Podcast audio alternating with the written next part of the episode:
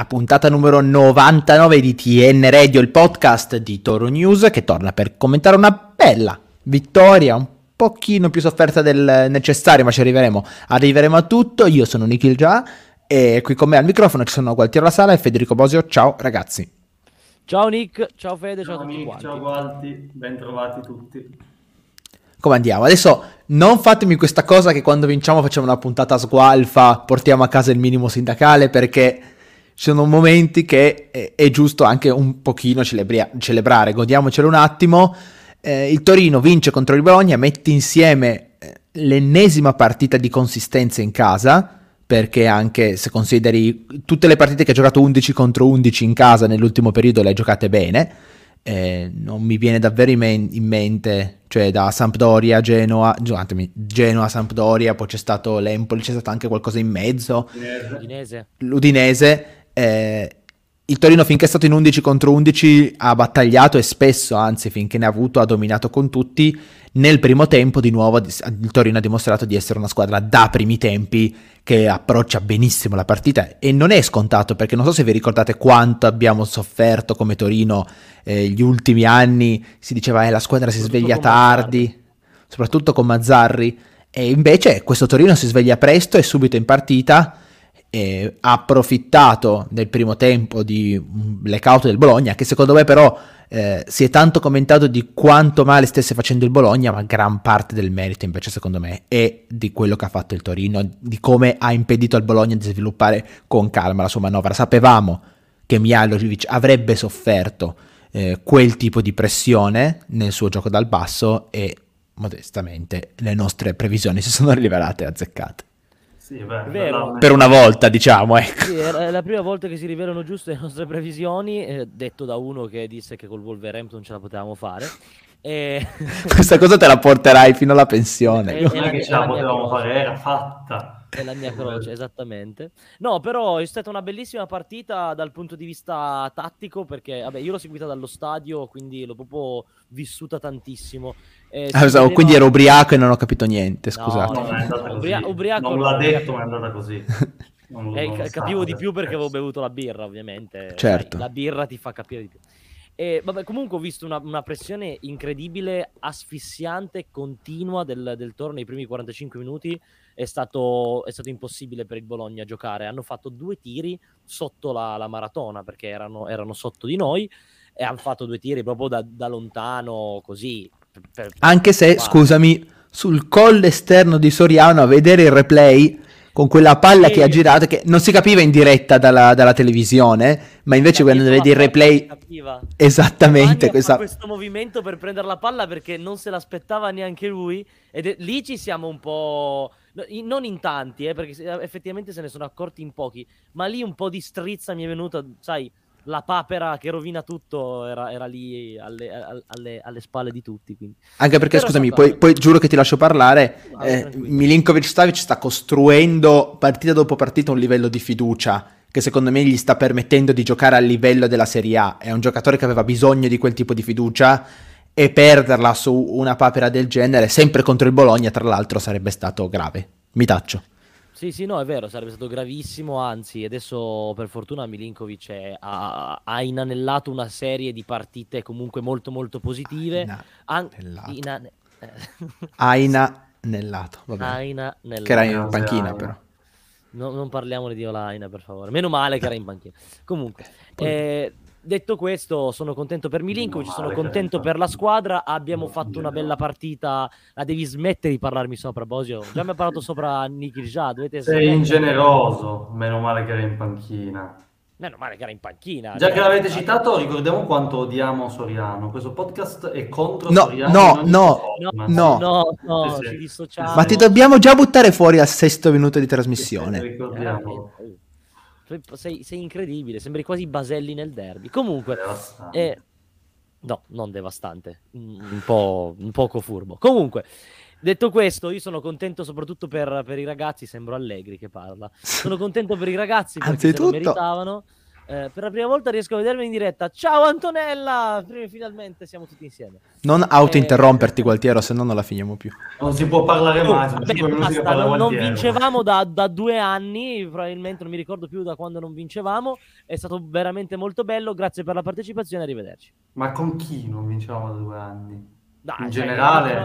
L'ultima, eh, l'ultima vittoria risaleva con l'Udinese, esattamente, che erano passate già quattro partite, se non mi ricordo male. Adesso vado a vedere perché io sono un giornalista di quelli preparati. Una sconfitta, una sconfitta e due pareggi. Esattamente. Tre partite senza vittoria. Tre partite senza vittoria. Exactly. Exactly. Esatto. No, a livello Vai, tattico... la tua. No, no, a livello tattico, come diceva Nick prima, cioè avevamo già anticipato che il Bologna avrebbe potuto soffrire un certo gioco del Toro se, se il Toro avesse interpretato bene la partita ed è andata proprio così, nel senso che anche lo stesso Mihailovic l'ha ammesso ai microfoni nel post partita, cioè ha detto che il Toro, al di là dei chiari demeriti del Bologna, eh, il Toro proprio è stato superiore in tutto e ha strameritato di vincere. Quindi gli uno contro uno a tutto campo hanno, li hanno mandati proprio in crisi, e, con la pressione a tutto campo che è un po' la stessa prestazione che il Toro aveva impostato contro l'Empoli. Peccato che poi è rimasto in 10 e dopo mezz'ora si è spento, ha smesso di giocare, tutte le cose che sappiamo già. Col Bologna invece... Permetti un Empoli che ha battuto il Napoli questo weekend, così giusto per sì. uh, identificare... un po' alla Carlona, però sì. Eh... Sempre il Napoli ha battuto sì, e sempre sì, la Juve ha battuto. Eh. No, Empoli che è la sorpresa del campionato, assolutamente. Però certo. avevi, messo, cioè, avevi, proprio, avevi, proprio, dominato, l'Empoli non era pervenuto e il Bologna non è stato pervenuto per un 75 minuti buoni, anche 80 forse, fino a un episodio di cui poi parleremo dopo che ha riaperto la partita. Però se no, hai, se, oltre ad aver interpretato bene la partita all'inizio e nel primo tempo, cioè pure nel secondo tempo sei andato avanti, hai macinato, hai fatto il 2-0 quindi veramente bene, un'ottima prestazione. Andando a cercare il pelo nell'uovo, che secondo me tanto pelo neanche è, che hai fatto il secondo, ma la questione è che tu il secondo lo devi fare al trentesimo, il terzo lo dovevi fare al quarantesimo e il quarto lo dovevi fare al cinquantesimo, con quanto il Torino ha creato. E invece si è trovato sempre nella situazione di avere la partita comunque sotto controllo, che però poteva sempre girare su un episodio, l'episodio è arrivato, e il Bologna ti ha messo paura anche solo per gli spettri del passato, anche se poi in realtà non è che ha iniziato a macinare eh, gioco, non è che Savic si è dovuto, Milinkovic Savic si è dovuto eh, esibire in parate spettacolari, però hai sempre avuto quella tensione del può succedere qualunque cosa e questo sarebbe il mattoncino successivo che il Torino dovrebbe imparare a mettere, imparare a chiudere eh, queste partite. Secondo me in telecronaca, in generale nei commenti, si è commentato un po' troppo eh, il mancato apporto di Sanabria alla fase offensiva. Nel senso sì, che... Poi non sono neanche troppo d'accordo in realtà. No, è vero, cioè Sanabria ha segnato eh, Vabbè, in, in valori assoluti poco. Cioè, questo, quello contro il Bologna era il suo terzo gol. Eh, mettici anche quello che ha causato l'autogol eh, in una delle ultime partite che adesso mi sfugge. Cagliari. Col Cagliari, certo. E però sì, ma... secondo me il calo di Sanabria che c'è stato era più nell'apporto alla manovra e nell'aiuto alla squadra rispetto al, meramente alla fase offensiva perché non ha neanche ricevuto palloni incredibili, non ha neanche eh, sbucciato incredibilmente chissà quelle occasioni. Eh, quindi secondo me si è un po' esagerato nel sottolineare il suo momento negativo, eh, però si spera che, come è stato detto ampiamente, il gol l'abbia sbloccato. Io, io, sono assolutamente d'accordo su, su, Sanabria. Sanabria, anzi, avendo avuto le difficoltà fisiche, eh, io sono già contento che adesso sia, sia tornato a pieno regime, perché comunque lo, lo vedo bene. Eh, ma oltre a quello, Sanabria ha sempre fatto un gioco molto diverso eh, rispetto anche a, a, Belotti o ad esempio a uno Zazza.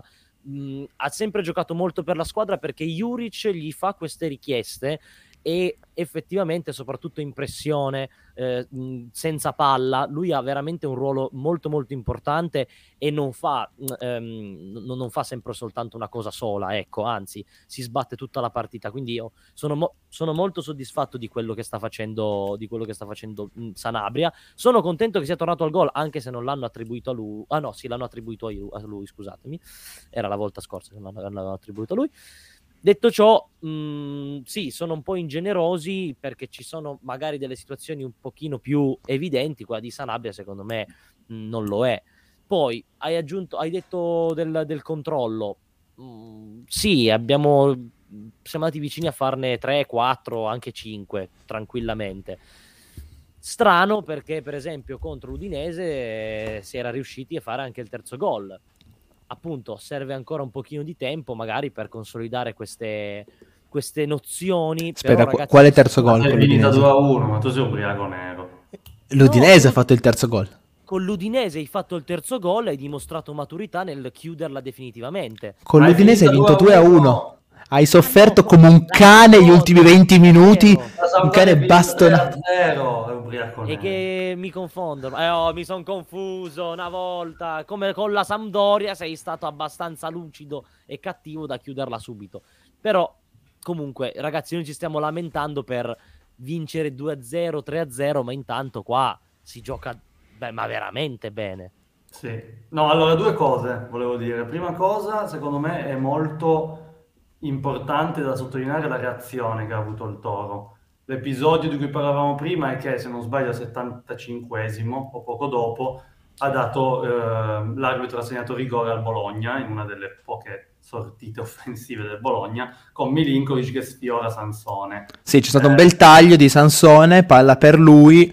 Sansone non, non ricordo se con, riesce a controllare, sì, controlla il pallone. La porta avanti. Se la porta avanti, Milinkovic esce, alza le mani ancora prima di entrare a contatto.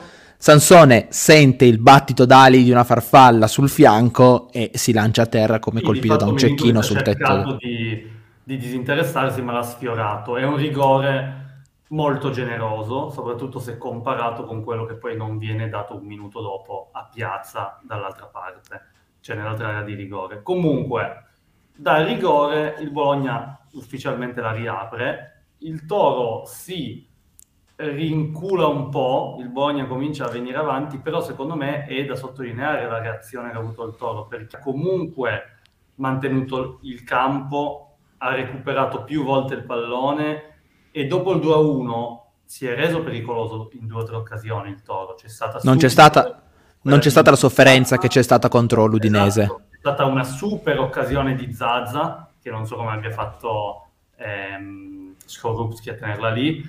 C'è stata comunque qualche riproposizione ed è secondo me parte del processo di crescita anche mentale che Juric, su cui Juric sta lavorando sulla squadra, perché fino a un mese fa, ma fino anche a 20 giorni fa, una partita così finiva 2 a 2 cioè come hai fatto con l'Udinese, come hai fatto con mille altre squadre, prendevi il 2-1 e crollavi. E di riffo di raffa comunque il Bologna continuava a martellare.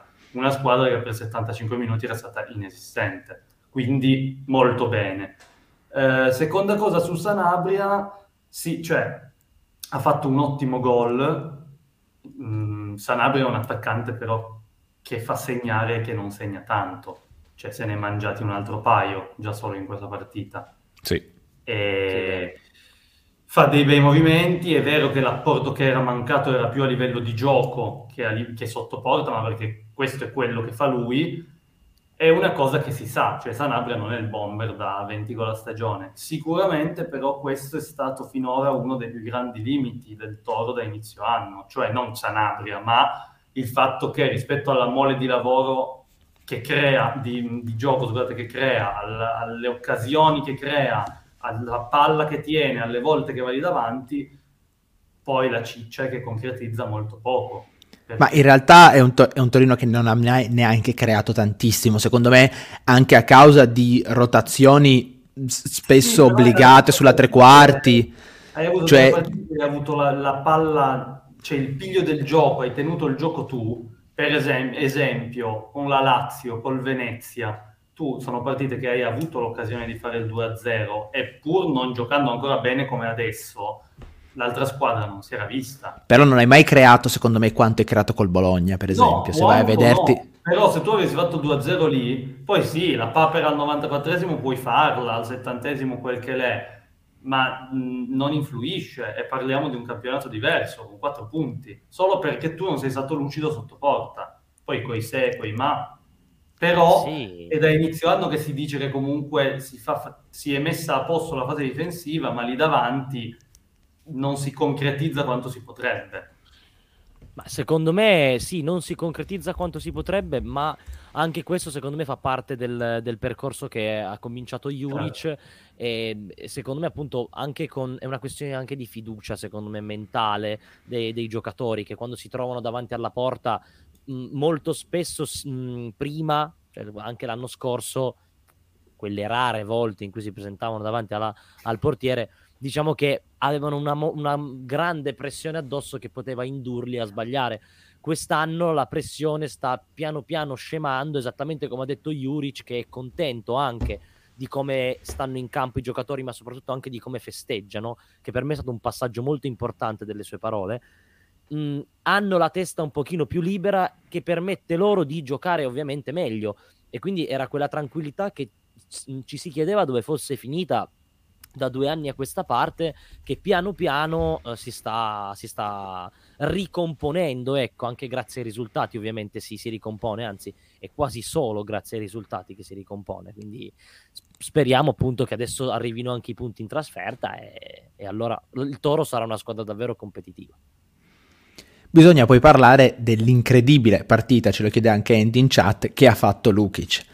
Eh, sicuramente, no, sicuramente non lo saprei, però particolare in chat. La, la, migliore partita da quando è al Torino, probabilmente, sicuramente non si è mai visto così decisivo. Eh, ha giocato un'ottima partita in entrambe le fasi e, e ha, è stata una partita, diciamo, eh, in cui ha avuto modo di mostrare tutte le sue qualità cioè l'intensità, la capacità di sverniciare l'avversario, la capacità eh, di andare sempre al duello fisico, una certa lucidità, un'ottima conduzione in palla, soprattutto tra le linee del Bologna, che come tutte le linee di Mihailovic sono un po' più eh, lasche, un po' più permissive. E non credo, continuo a non credere che non sia un giocatore di geometrie o di piede straordinario, ma è un giocatore che in una squadra fisica e muscolare come il Torino può dare sicuramente il suo apporto. La domanda è, vedendo magari rientrare Mandragola, se voi vi immaginate che comunque il centrocampo resterà Lukic e Pobega, perché anche Pobega non me lo vedo andare in panchina. No, Pobega se va no. in panchina io mi, mi crocifiggo davanti al, a, allo stadio Grande Torino. Comunque, grande che hai messo su questo commento che mi, mi, dà ragione, una delle prime volte in cui mi viene data ragione. Grazie, ba, ba, Baymax 2498. Comunque, Um, no, allora... Sì, che, vabbè, aspetta, perché, per chi magari è solo in audio dice ah, che con, con Gemili abbiamo comunque creato più che contro il Bologna ed è d'accordo con Gualtieri che bisogna aspettare di averli psicologicamente al meglio. Esatto. No, invece per quanto riguarda allora Lukic, per me, voi lo sapete, non sono mai stato un grandissimo estimatore di Lukic nel, negli anni passati, quindi adesso non, non, mi troverete a fare i bandieroni nei suoi confronti. Sono estremamente contento, felicissimo che abbia trovato finalmente la sua dimensione. Aveva bisogno che un allenatore gli dicesse stai lì e fai questo. Lui lo sta interpretando da Dio, devo essere sincero, sta facendo una stagione incredibile, per quanto come tipo di giocatore a me non faccia impazzire, io continuo, continuo a dirlo, questo non vuol dire che non stia facendo bene. Mm, detto ciò, Lukic credo che sia il giocatore che Juric non toglierà quasi mai dal campo, ancora più di Pobega, perché è proprio, mh, a parte che sì, ovviamente sfrutta il suo momento molto positivo adesso, ma anche perché fa quel tipo di gioco che Juric richiede. E quindi, molte, cioè, se, se, avete fatto un po' attenzione nelle scorse partite, ha tolto molto più volentieri Pobega rispetto a Lukic. Vuoi per una questione, per un coefficiente di stanchezza eh, e per preservarlo, ok? Ma comunque Lukic è praticamente sempre rimasto, è sempre rimasto in gioco. Quindi io credo che il centrocampo titolare sia Lukic Pobega e Mandragora possa prendere ogni tanto il posto di Pobega, non di Lukic. No, secondo me mm, una volta che sarà completamente rientrato Mandragora, perché adesso ci sarà un rientro ma graduale. Quindi diciamo 2022. Esatto, eh, sì, perché adesso era, era in panchina contro il Bologna, però con calma verrà reinserito. Una volta che sarà al meglio, secondo me, eh, Juric vuole fare un, ha in mente di fare un po' come fa sulla tre quarti. Cioè, se tu hai più giocatori di qualità, hai delle alternative di qualità, puoi ruotarle o eh, di partita in partita o eh, anche durante la stessa partita, come fa con i trequartisti. Adesso, chi sono i due trequartisti titolari del Toro? Se tutti e tre sono in forma e c'è anche Linetti che comunque Juric dice che gli piace, è un giocatore con le caratteristiche diverse dalle altre, però teniamo in considerazione anche solo gli altri tre. Chi sono i due titolari? Bright sicuramente. Eh, però diciamo, hanno giocato del... anche Brecalo Piazza. Sì, ma delle tre combinazioni, secondo me quella che gli piace di meno è Brecalo e Piazza, perché sono due che hanno più tecnica e meno geometrie. Bright, secondo me... Però può capitare che giochi, cioè... No, può, può capitare, certo. Metti il terzo, ti si abbassa il livello, come invece è capitato al, al Toro da tanti anni in, in, quasi tutti i reparti. Se Soprattutto da quando è arrivato hai... Simon Green. Esatto. E c'è Simon Green anche. No, è, è meglio ma no, ma smetti, eh... tanto quello non, non, vede più il campo. Anche alla cena del Toro, fare, quando ho visto, non c'era. Paragoni ingenerosi, diciamo, cioè ingenerosi, troppo ambiziosi. Ma perché l'Atalanta ha sempre lo stesso livello di prestazioni? Perché togli uno, metti un altro, in qualsiasi ruolo del campo, comunque l'alternativa valida ce l'ha. Anzi, non sai neanche chi siano effettivamente i titolari non è che ha un 11 fisso, ha qualche punto fisso, ma gli altri, gira chi gira, vanno sempre bene. Il livello è quello, ovviamente è passato per un percorso che si è livellato verso l'alto negli anni. Se tu hai Mandragora Pobega e poi sotto hai un buco, se uno dei due sta male o qualsiasi cosa, si sente la differenza. Come avevamo detto, come abbiamo commentato nella partita con lo Spezia, eh, però non c'erano i centrocampisti che sono arrivati nuovi, c'erano quelli dell'anno scorso hai fatto schifo. Adesso se anche Lukic va al livello di quei due, pur con caratteristiche diverse, è molto positivo questo per Juric, per il Toro, perché secondo me li fa girare. Poi è vero che per quanto abbiamo visto finora Pobega è, è, non si può togliere, però magari fra tre partite giocheranno Lukic Mandragora, magari Pobega entra al sessantesimo e spacca ancora di più la partita. Sì, sì. Ma è come era successo, se vi ricordate, a, a, contro il Sassuolo, a Reggio Emilia, ah. che era, ent- erano entrati Mandragora e Piazza, che poi Piazza aveva fatto gol, ma Mandra- proprio Mandragora e Piazza avevano dato il via all'azione che aveva portato poi al, al vantaggio definitivo del Torino. E quello lì era proprio il, il simbolo, l'emblema dei, dei cambi qualitativi di Juric che effettivamente è, è, un obiettivo per l'allenatore, però purtroppo ha avuto queste difficoltà. Bisogna ricordarlo di, di organico, ragazzi. Cioè, se non avessimo avuto tutti questi infortunati, non dico che saremmo in zona Champions, ma sicuramente avremmo qualche punto in più. Sì, diciamo, il Torino in questo momento sembra avere eh, un ricambio per parte su ognuno dei tre difensori centrali. Esatto quattro esterni per due posti, abbastanza, soprattutto Aina e Voivoda abbastanza fluidi, che possono giocare sia a destra sia a sinistra, Singo preferibilmente a destra, Ansaldi preferibilmente a sinistra, se Ansaldi eh, giocherà ancora a calcio prima o poi. Tre titolari per due posti a centrocampo, tre titolari come dicevamo per due posti anche sulla tre quarti, con eh, Linetti più indietro sulla tre quarti, Eric con e Baselli più dietro a centrocampo e poi eh, un posto per tre attaccanti. Tipicamente Belotti se ce la fa ma anche se stanno arrivando soprattutto adesso in questi giorni altre notizie poco confortanti sulla possibilità che lui decida di rinnovare a, a giugno, secondo me il Torino fa bene a iniziare a pensare ad altre, ad altre soluzioni. le parole di Cairo, ragazzi, di nuovo. Sempre la solita cosa. Sì, così e... buttateli. Sì, altre soluzioni però non è... Allora, tenere Sanabria perché fa giocare bene la squadra e tenere Zaza o uno al suo livello come riserva non è una soluzione cioè io non metto in dubbio che il toro di Juric possa giocare bene con Sanabria e con una punta che entra all'ottantesimo all'occorrenza. Però passi da Belotti a questa cosa qua.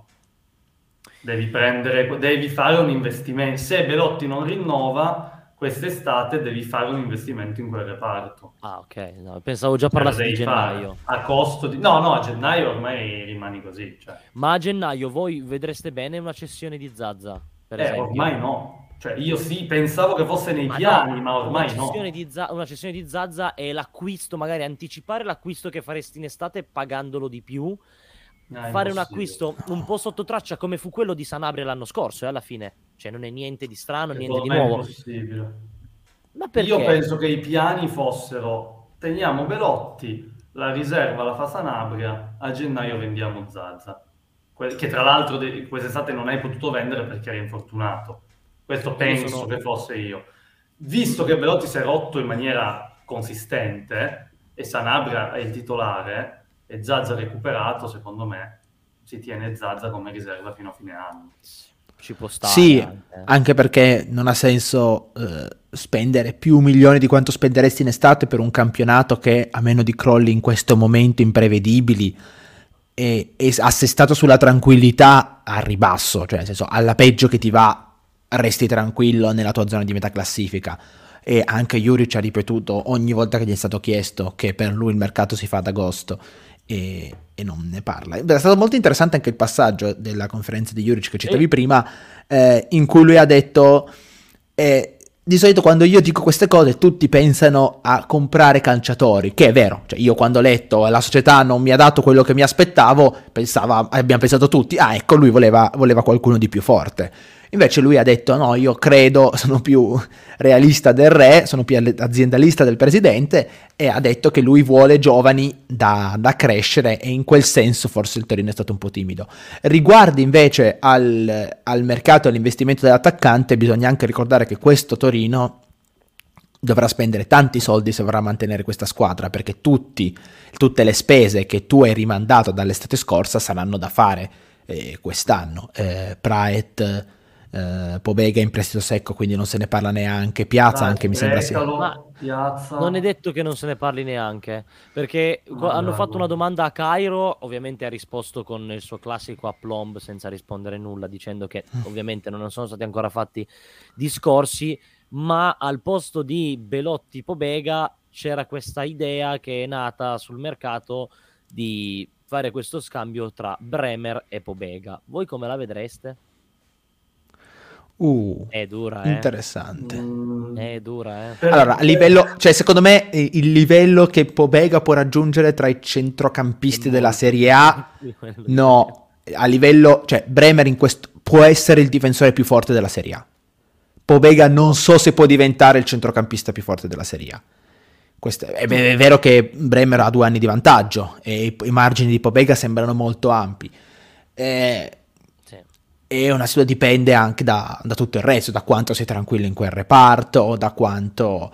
È una cosa intrigante, non ti dico no come ti dissi di no al cambio Izzo Davidovic, però... però che forse ah, col senno di poi avercelo preso Davidovic... Non Davidovic, è più rotto di Izzo. Sì, la riserva rotta della penultima in classifica. Pazzesco. Però comunque sempre meglio di, di Izzo, eh, che in questo momento purtroppo Armando, è scomparso. Noi. Armando, ascolta il mio appello, torna con noi, abbiamo bisogno di te. Antonella ci chiede oh. se Mandragora è ancora da pagare, Mandragora è ancora da pagare, ma siamo obbligati a pagarlo, eh, se non ricordo male. Gli investimenti dovranno, se per tenere la squadra gli investimenti sono Brecalo, Pratt, ehm, Piazza... No, ma Piazza è già pagato praticamente. Eh, questi sono i riscatti. Però mi sembra che parliamo di 30-40 milioni, adesso non ricordo le cifre, allora, scusatemi. sono 11 per Praet, sono 14 circa per Brecalo e 5, 5 per Piazza e una decina per, per Piazza, sì, sono una trentina di milioni e una decina per Però, ma... Mandragora. Mandragora. Però Mandragora ah, si è obbligato a metterli, però, mi sembra. Sì, sì, Quindi bisognerà capire... Eh, il Torino... Eh, metti che, che salva tutti 40 milioni, quanti ne mette ancora per un attaccante? Eh, I, soldi so, I, soldi non sono miei, quindi io ti direi 60, però i soldi sono di quello no, lì e magari quello lì no, non ha intenzione. Allora, a parte che secondo me non tiene neanche tutti quanti e ci sarà un, una rivolta popolare, ne sono già quasi sicuro, già, già la vedo la puntata io la vedo già la puntata in cui noi, indignati come pochi, diciamo ma come cacchio si fa a non riscattare? Accendiamo le torce e ci mettiamo esattamente. E in cammino. risponderà eh, perché volevano più soldi. Perché certo, non possiamo tarpare le ali a Pobega che voleva essere. Non vogliamo tarpare le ali a Brecalo che vuole, andare, vuole tornare a giocare al Wolfsburg. Comunque, eh. detto ciò, io sono convinto che anche grazie alle parole di Juric l'attaccante che arriverà sarà uno, mh, mm, fatemela, permettetemi l'esempio, uno in stile Pinamonti, nel senso un colpo sotto traccia, giovane, giovane. Eh, molto giovane, che può effettivamente rendere se messo nella condizione giusta. Guardiamo Pinamonti, che bella stagione sta facendo,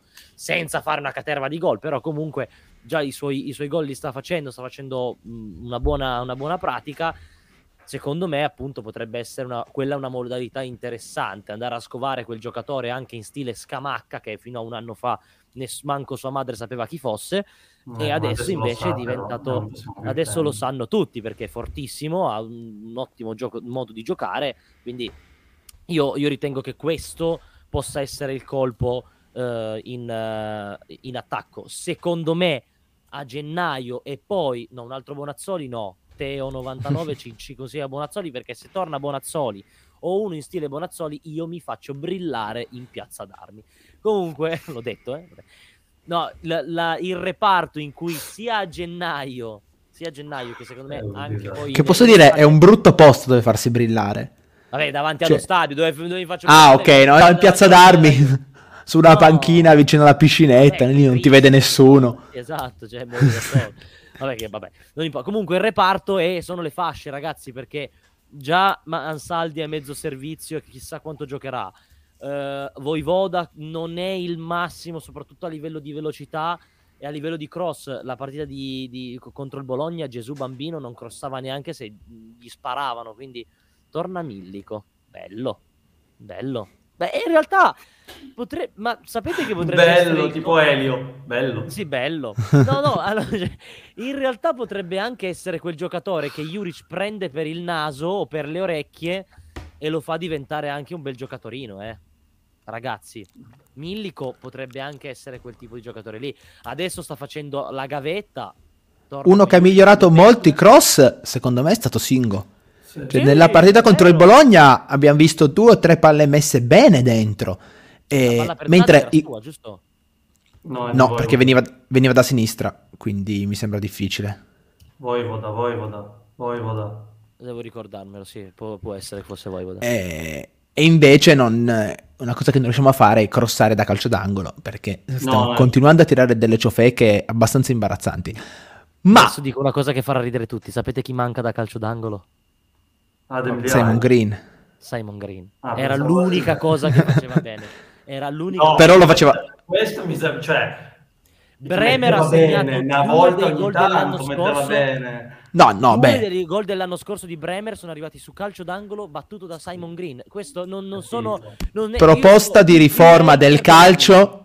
Proposta di riforma del calcio. Si gioca in 11 più 1 come, come, nei torelli, no? Gio- cioè, come nelle, nelle esercitazioni. Giochi- uno che può, può, giocare soltanto fuori dal perimetro di gioco e il dodicesimo uomo che batte soltanto i calci d'angolo e le rimesse laterali se serve. Che alla fine è un raccattapalle che ci deve credere, insomma. È un raccattapalle che ci crede di più. E secondo me è una figura tagliata, è un profilo tagliato su quello di, di Simone Verti. Sì, per chi non lo sapesse, Simon Green e Simone Verdi. Ah, grazie. Guarda. No, Comunque, vabbè, per quanto riguarda, io non, ti devo ancora dire cosa ne penso di quello che tira di, eh, di destra e sinistra, cioè ha fatto due gol nella stessa partita su punizione. Poi è arrivato a Torino e si è, dimenticato, si è dimenticato come si gioca a calcio. Sì, inciampa sul pallone. Tutto... Il gol che, ecco, il gol che abbiamo fatto è l'1-0 no? Che lui sì. sfila la palla così a un addormentato Scovolsen. Quella lì è la classica giocata di Simone Verdi, quella di Scovolsen, non quella di... Ah. Lì. Che, si gira intorno al pallone un po' sperso, tipo ma cosa ci farò su questo campo? Quello che faceva Meite ai tempi. Eh, vabbè, adesso prendono e vanno. Ma perché così. in questo martedì così sì, sì. bello mi devi ricordare che ho visto giocare Meite con la maglia Sottovalut- Meite, sotto- Meite sottovalutato. sottovalutato. Eh, lì scusatemi sul gol, bellissimo il, prim- bellissimo il primo controllo di Sanabria che se la sposta di destra quanto basta per tenersi lontano l'uomo, per indirizzarla verso la porta e per continuare a correre alla stessa velocità. Era un tocco difficilissimo, era facilissimo sbagliarlo in qualche modo e lui non l'ha fatto. Andiamo alle prossime partite perché il Torino ha un calendario no, aspetta, fittissimo. Aspetta, aspetta, Cosa c'è da dire ancora? Cosa Volevo da dire? ancora dire che ho visto un tweet bellissimo dopo la partita che sostanzialmente recitava Juric ha sostanzialmente fatto in queste prime partite ciò che Mihailovic ha millantato di voler fare due anni, due anni, per due anni. Qualche no, lui ce l'ha per tutta la carriera. Non ricordo di chi fosse il tweet. Non sono d'accordo. Cioè, si sono sempre. Si sono sempre posti. Ah, sì, era Davide Moyal, credo. Sì, e si sono sempre posti, secondo me, in realtà in maniera un po' diversa. Cioè, è vero, Mihailovic è sempre posto come quello del calcio votato all'attacco, ma non è mai andato Devo granché nel dettaglio. Non è mai andato granché nel dettaglio come avevo intenzione di farlo questo gol. Sembrava semplicemente ammassando attaccanti vicino alla porta come se potessero sviluppare una forza gravitazionale che attirasse il pallone verso la rete avversaria.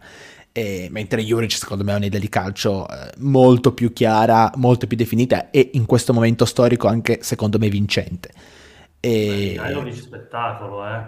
Quelle volte che dovevi recuperare teneva Baselli, arretrava Liaic, Baselli, Liaic a centrocampo e poi tutte Belotti, eh, Boget, Iago oh. e qualcuno, tutti, tutti avanti in quell'accesso di Sadik tutti, tutti. no, ah, no, sì, io mi dissocio.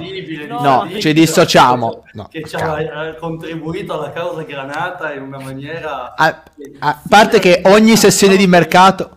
Ogni sessione di mercato poi salta fuori che c'è il Bayern Monaco su Sadik, puntualmente eh, non ci va mai, però... Ah, fate parlare della Sampdoria, per favore. Aspetta, aspetta, ok. Vai, nel frattempo io faccio vedere il tweet di cui avevo parlato, perché adesso so condividere lo schermo e lo voglio fare, ragazzi. Ma è quello, esattamente quello che hai già detto.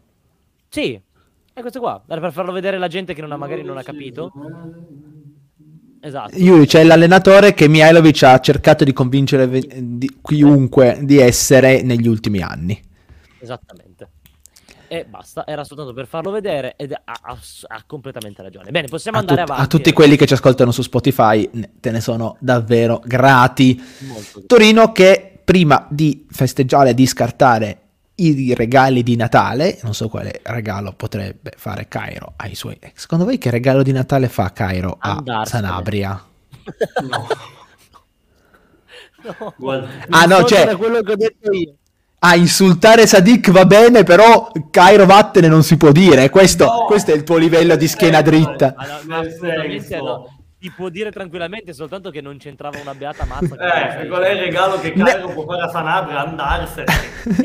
ne- neanche Sadik neanche Sadik c'entrava niente per questo, è stato tirato in mezzo, poverino, senza nessuna era, colpa. Era l'attaccante di riserva di Belotti sotto Mihailovic per, per un anno. L'anno sì, che abbiamo detto con cui l'hai Belotti viene da 26 gol, figurati se mai salterà una partita. Ah, si è rotto ginocchio due volte quell'anno.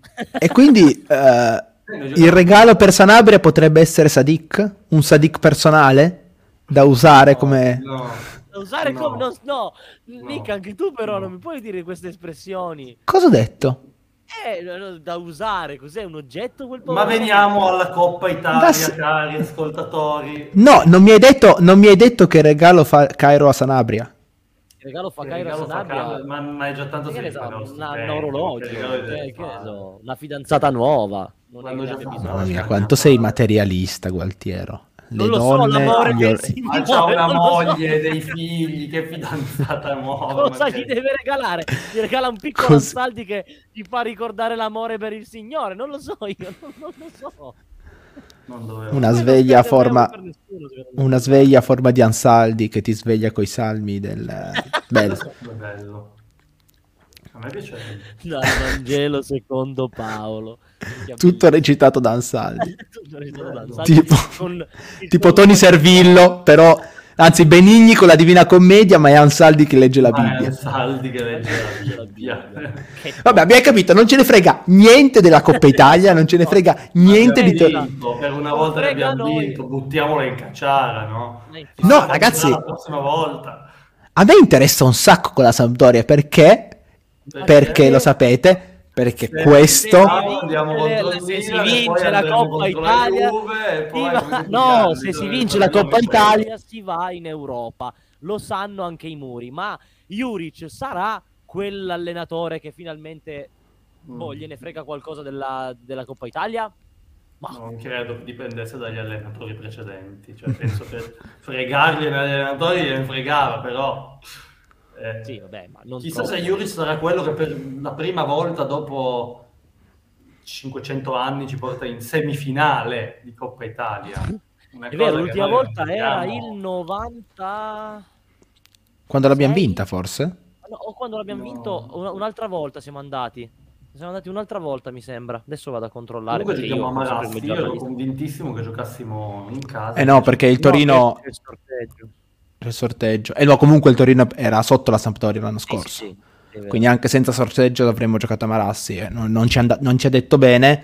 Eh, eh, quindi la desolazione per una volta sarà sugli spalti di Marassi e non sugli spalti de- dell'Olimpico Grande Torino. Perché questo, questo, turno qui è quello dei Torino Carpi. Del... Ah, si- che bello. Chissà se, chissà se Beriscia tirerà le punizioni. A proposito di Torino Carpi. Ah già, giocherà Berisha secondo voi? Sì. Beh, sì. Tranquillamente. So. Dipende quanto gliene frega della Coppa Italia. No, secondo me Berisha per una partita di Coppa Italia è assolutamente affidabile. Ma la prima di Coppa l'aveva giocata Berisha? No, di solito la prima, comunque essendo prima del campionato, la fai, eh, la fai giocare ai titolari. Poi quell'altro aveva bisogno di giocare, povero ragazzo. Eh... Però, cioè, dopo la Sampdoria, che comunque è una partita molto importante, a parte gli scherzi, eh, sì. per la competizione e per mantenere la continuità e anche se Coppa Italia... abbiamo parlato due secondi. Eh? Probabilmente importante che abbiamo parlato due secondi, già stiamo parlando del campionato. Però... No, no, o dico, anche se Coppa Italia è importante vedere come scendono in campo, perché fino adesso i problemi maggiori li abbiamo avuti fuori casa, in trasferta. Sì. Certo. Quindi, eh, far vedere progressi, eccetera. Però Sul... poi, tre giorni dopo, c'è la partita a Verona di campionato. E quella secondo me è una partita che, giusto, Verona-Torino. Cioè, Molto interessante. Può essere una, uno snodo chiave, secondo me, per la stagione del Torino. Non fatemi dire cose, non fatemi spingere oltre, che poi voi mi dipingete come quello pessimista del gruppo, quindi sto zitto, ma Ok. Verona-Torino, vista la classifica, visto il, il campionato a rilento in questo schifoso campionato che ogni anno è peggio dell'anno prima, può essere una partita chiave come morale, come, ambi- no, come ambizioni, come per giocare poi eh, con la testa libera, diciamo. Secondo me il, il Torino la testa libera, cioè a, a, due giornate dalla fine del giorno di andata ha già 22 punti eh, ed è la, sicuramente una squadra che ne ha persi di più per strada di quelli che ha guadagnato per caso. Quindi secondo me la testa libera il Torino ce l'ha. Sono d'accordo che sarebbe eh, sicuramente una sfida molto interessante perché gioca contro una squadra eh, la, cui, la cui identità iuriciana, iuricesca, come ha detto Tudor, è ancora nei muri Tudor non ha detto Juricesca, ha detto nei muri. E, ehm, e quindi secondo me è un po' Juric contro il suo passato, il Verona sta facendo molto bene, anche sorprendentemente. Eh, mi sa che Simeone ha acquistato la radiosveglia di Ansaldi perché è in uno stato di grazia che sembra davvero baciato dallo Spirito Santo e speriamo che smetta contro il Torino, però in generale potrebbe essere, c'è cioè una partita molto interessante nel, nel dimostrare, nel far vedere cosa sa fare contro un, una squadra un po' sorpresa. Contro l'Empoli, ad esempio, lo, le premesse sembravano molto buone, poi ti sei incartato la partita e come abbiamo detto anche nell'ultima puntata, un po' te la sei andata a cercare questo pareggio, però eh, il Verona è un altro test importante prima dell'Inter che in questo momento è forse è, con l'Atalanta la migliore squadra in Italia e quindi è, è, è più proibitivo. Sì, ma io tra l'altro che... dopo. Sì. No? E tra l'altro poi è l'Atalanta, Atalanta-Fiorentina quindi meglio fare i punti col Verona perché poi arrivano tre partite toste. No, Atala- no Atalanta-Fiorentina di fila. Atalanta il 6 e Fiorentina il 9 gennaio. Ah, bam bam, buon anno. Porca miseria, proprio veramente per augurarci buon anno. Comunque, allora io ritengo che la partita contro l'Ellas Verona sia abbastanza simile a, mh, a livello di difficoltà eh, a quella contro il Bologna. Ovviamente ci sono delle insidie diverse perché sono due squadre che giocano in maniera ovviamente differente, però a livello di, di avversario io li metterei quasi sullo stesso piano Bologna e Verona, quindi mh, non hai l'obbligo... I punti ti danno ragione perché sono 24, 20, 24 Bologna e 23 Verona. Esattamente, e non hai l'obbligo assoluto di batterle ma batterle ti darebbe un grande eh, quid appunto in più nel, in questo finale di, di, anno a livello appunto di autostima, a livello di punti, eccetera. Ma ecco, a Verona, pare- eh, sì, a Verona pareggiare secondo me non sarebbe neanche un crimine in questo percorso di crescita che stanno facendo, però comunque sarà una partita interessante, secondo me molto viva, molto accesa. Sarà, sarà, sarà ah no, scusatemi ragazzi, è Torino-Verona. No, Ah sì, è vero, sì. è vero, è Torino e Verona, abbiamo due in casa di fila. Ah, ma in no, casa siamo. È in casa, in casa. Ma in casa, allora, ma certo che è un obbligo vincere. Adesso, parli, no, è vero, è vero. No. no, è vero, è vero, è vero. In casa non, è, non c'è l'obbligo, no, però comunque ci si aspetta di più magari un... Um, una bella prestazione, magari appunto una vittoria in casa, dato che il trend è positivo. E poi c'è la e poi c'è la trasferta a Milano e io non credo di aver mai visto un calendario così squilibrato qua, tra l'andata in casa, cioè tra in trasferta hai beccato tutte le migliori squadre di Serie A, a parte sì. la Juventus. Sì. Hai sì. beccato l'Inter, il Milan, no, tutte no, fuori, scusa, la Roma. L'hai beccata... Ah no, l'hai beccata in casa, eh, Hai beccata in casa. Scusa, Tut... Quindi poi abbiamo due trasferte. Abbiamo Inter là e Atalanta là. Sì, sì. Sì. Inter-Atalanta sempre fuori. Vabbè, ragazzi, lì fare zero punti non è un crimine, eh. Beh, io lo, lo, lo, dico, cioè, poi magari non succederà, ma fai, fare zero punti contro Inter e Atalanta, che stanno, tra l'altro... Vabbè, ma calma, vediamo come ci arriviamo noi e come ci arrivano Bravo. loro. Soprattutto l'Atalanta, cioè l'Inter... L'Inter, cacchio, di nuovo, di nuovo appena ripreso il primo posto è molto complicato. Però l'Atalanta all'andata è vero che era indietro di condizione, ma con la squadra dell'anno scorso, la prima partita di Juric, non gli hai fatto vedere la palla. Sì. Al ritorno non dico che sarà così, però... Anche perché poi avevi una, avevi una, squadra, sì, tu, cioè il Toro non aveva neanche la squadra completa. Ma la piazza, che però non so neanche se ha giocato. Sì, mi sembra che abbia no, giocato, no. però...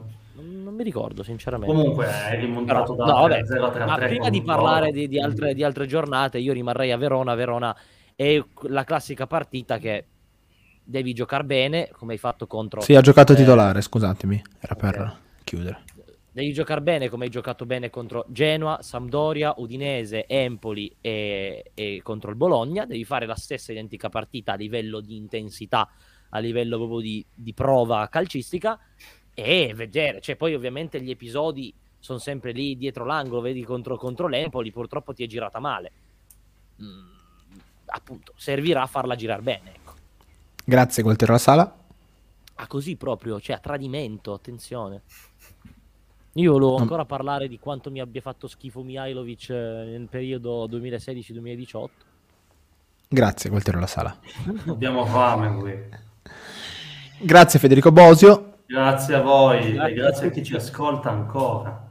A chi grazie. ci ha seguito su tutte le piattaforme, grazie mille. Tutte quante. Anche, può, non, non anche su Rai 1 ringraziamo chi ci ha seguito. Ringraziamo il collega. Ringraziamo Mara Venier e noi ci sentiamo per la puntata numero 100. You, are you ready? Siamo puntata numero 100. No, non preparatevi a niente di speciale, io ve lo dico. No, Sarà semplicemente... un peccato perché la puntata numero 1 era stata dopo un Torino-Bologna con Mazzarri e se sì. fosse stata questa, la numero 100, cioè sarebbe proprio il destino il Bologna. Eh, sì, Torino-Bologna.